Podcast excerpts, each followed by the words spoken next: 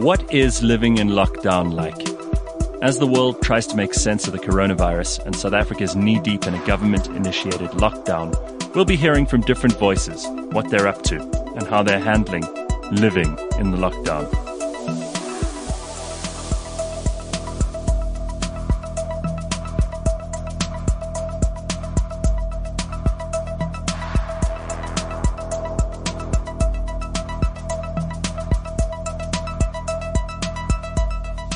If you have sex right now, could you catch the coronavirus? Well, you've probably thought about something like this, but you may have been too embarrassed to ask. Well, to separate the myths and the facts, we've put together some questions to ask to T. Searle, host of Sex Talk, for some credible advice. And we also, also thought, and we also thought it might be time to check in with him in terms of living in lockdown. What is Jonti Searle doing during the lockdown? I wonder if it's safe to even ask. How are you, Jonti? I am good, thank you, Gareth. How are you? It's really nice to talk to you. Good, yeah, it's good to see you again too. And where are you locked down, and are you with anybody? I am. I'm at home, which is in Bryanston in Johannesburg. Right. I, I live with my daughter, so we are here together. Good stuff. Hmm. And you are you are you routining? Are you doing things every day that keep you connected to the world? I mean, is there a is there a pattern to your day? Yeah, I'm exercising every day. We both are. We're eating really healthily. Um, you know, she's still working from home. So there's a definite, definite routine of that. It might not be as routine as other times, but it's happening every, every day. You know, you've maybe been preparing for this all your life because I know you've done lots of online courses and you often connect to clients of yours via Skype and, and other, other means to, to give people basic sex therapy advice. And you've put together a seminar recently, which I think will come in very handy, if you'll pardon the pun, during this time. I know Pornhub have made Porn, Pornhub Premium open to everybody, but I think you've got some very sensible advice on self pleasuring, which is unfortunately for a lot of people the only option at the moment. Do you want to tell us about that? Yeah, it's certainly the safest option for, for most people. I did a, a webinar on self pleasuring that I recorded, and I would love to make it available to everybody. All right. So um, and it guides you through. If they want to get hold of you or get hold of the webinar, how can they do that? To email me, J-O-N-T-I at eroslife.co.za, and I will send it to you with such pleasure. Jonti, that's J-O-N-T-I at eroslife.co.za. Yeah. Very good. Okay, so first of all, um, is it safe to have sex during the coronavirus outbreak? Well, it's about as safe as any other kind of, of activity that you're going to do. If neither of you have the coronavirus. Mm. And that's the important thing. So the virus is transmitted a lot through breath and through through our mouth, through droplets that come from our mouths. Right. So as soon as you're that close to someone, as soon as you're within six feet of someone, you're in that zone. Yeah. So if you think about that kissing someone is going to make it even more so, mm. then absolutely. So if you've, if you're both healthy, then yes, it's absolutely safe. Um, and if men don't take that chance. You know, there's been a meme going around showing people having face to face sex is not okay, but having doggy style sex is okay. Um, but if you think about it, you're going to be that close to someone.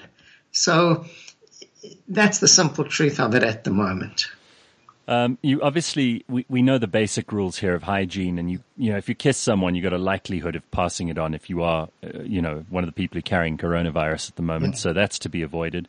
Washing hands, obviously, um, and and sex would probably. Uh, because of the close contact that people are, are, sharing, it wouldn't necessarily be a sexually transmitted disease in terms of the genitals, but it would be a disease which is contagious, like any other disease. You know, you can get a cold if you if you have sex with someone who's got a cold. Absolutely. And the interesting thing is that nobody actually knows if um, if this is genitally transmitted, if genital fluids actually are um, a place of transmission. Uh, they just don't know yet. So that will probably still be revealed in time.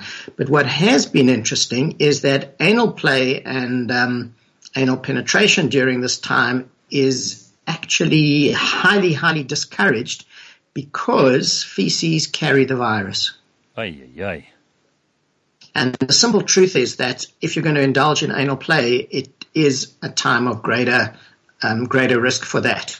So either do that with incredible caution, lots of protection, gloves, condoms, yeah. or just or or, just stay away from or, it yeah, just don't do it for the next little while. You know, I didn't think we I didn't think we'd get straight into anal play, but there we go. You see, you don't. But you it's don't, important because a lot of people do that, and um, it's an important part of a lot of people's sexual expression. Right. Do you have um, things that you're realizing you didn't need during this lockdown? Not just in terms of your business, but in terms of your own life. Things that you were so reliant on before that you've suddenly realized, hey, I don't actually need that. I don't know why I'm paying a gym membership. I can train at home. Um, some things, but I've actually gone a little bit the opposite in terms of how important some things are and how important they are to some people, like a, a morning cappuccino in a place where you know people, for example. Yeah, that you miss that, huh? Yeah, little things like like that. Um, you know, sitting in the steam bath at the gym, for example. Not everybody has a steam bath at home, and I guess in some way you could kind of turn your bathroom into a little bit of a steam bath. Um, but it's definitely simplified life. It's simplified life in terms of um, having to plan meals. Yeah. And like we've kind of done one grocery shop for a week. Mm-hmm. And it just makes you aware of the fact that if you do that, you actually don't need to go and do like get daily things at the shops. So Yeah. things like that. Yeah, I think people are, uh, and it gives you just a space to breathe. Now, I'm trying to mm. find the silver lining because I do realize that this is this is really just turning some people's worlds upside down, and I'm not going to make light of that. But there are some silver linings, and maybe it gives us pause to take a big deep breath. How do you think the world is going to look when all of this is over? Um, there's two things I'd like to say about this. The first is one of the biggest learnings for me has been to really look at ourselves as individuals and to ask the question with a great emphasis on I, on what do I want and what kind of life do I want to live and what kind of relationships do I want to have and what kind of world do I want to live in. And that's really going to determine what kind of world this is afterwards. Because if we make that internal change, that's when we'll be able to do something different rather than just go back to business as usual. And I think that's what a lot of people are expecting.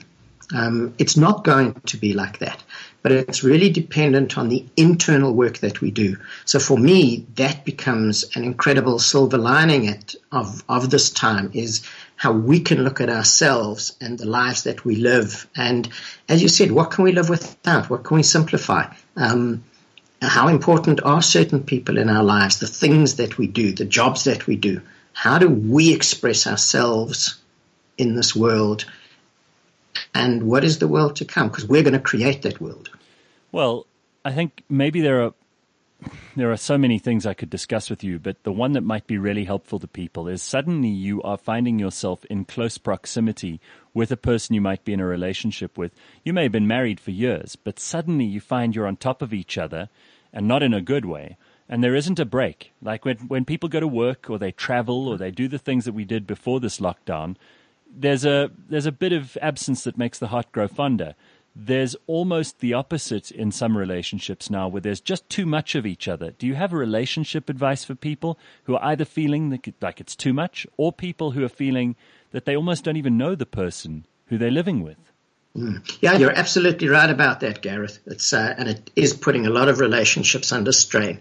And the thing to do then is to take that time to really firstly work on yourself, to think about the kind of relationship that you'd like to have, and then do some work on your relationship. Talk to me, talk to, there's a lot of relationship stuff online. I've got a, a program for couples, and it's all about creating intimacy um, in different ways. And simply says that this is an amazing time to really find out what your relationship is about. But get some advice from it. Get practices that you can do. Because if we just sit there, nothing changes.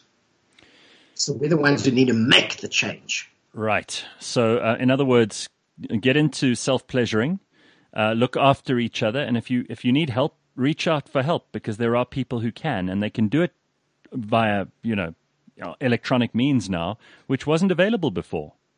Yeah, it's you know I've always been a little bit of a luddite. Because I, I mean, I love books. You're sitting in a room surrounded by books, and I know that, that you, you love books, you love to read, mm-hmm. and the technology is making so much available. That is fantastic. Yeah. So let's use it. And from my personal perspective, I'd love to help and share, and and I'm available during this time. Well, thank you very much for being available to us this morning. I hope your lockdown continues to be productive and you um, you end up helping more and more people because God knows we're going to need it. And it's always good to connect with you, Jonti. Thank you so much for your advice and for your care. Thank you, Gareth. And I just wish you health and strength. Thank you very much. This edition of Living in Lockdown with Jonti Searle on cliffcentral.com.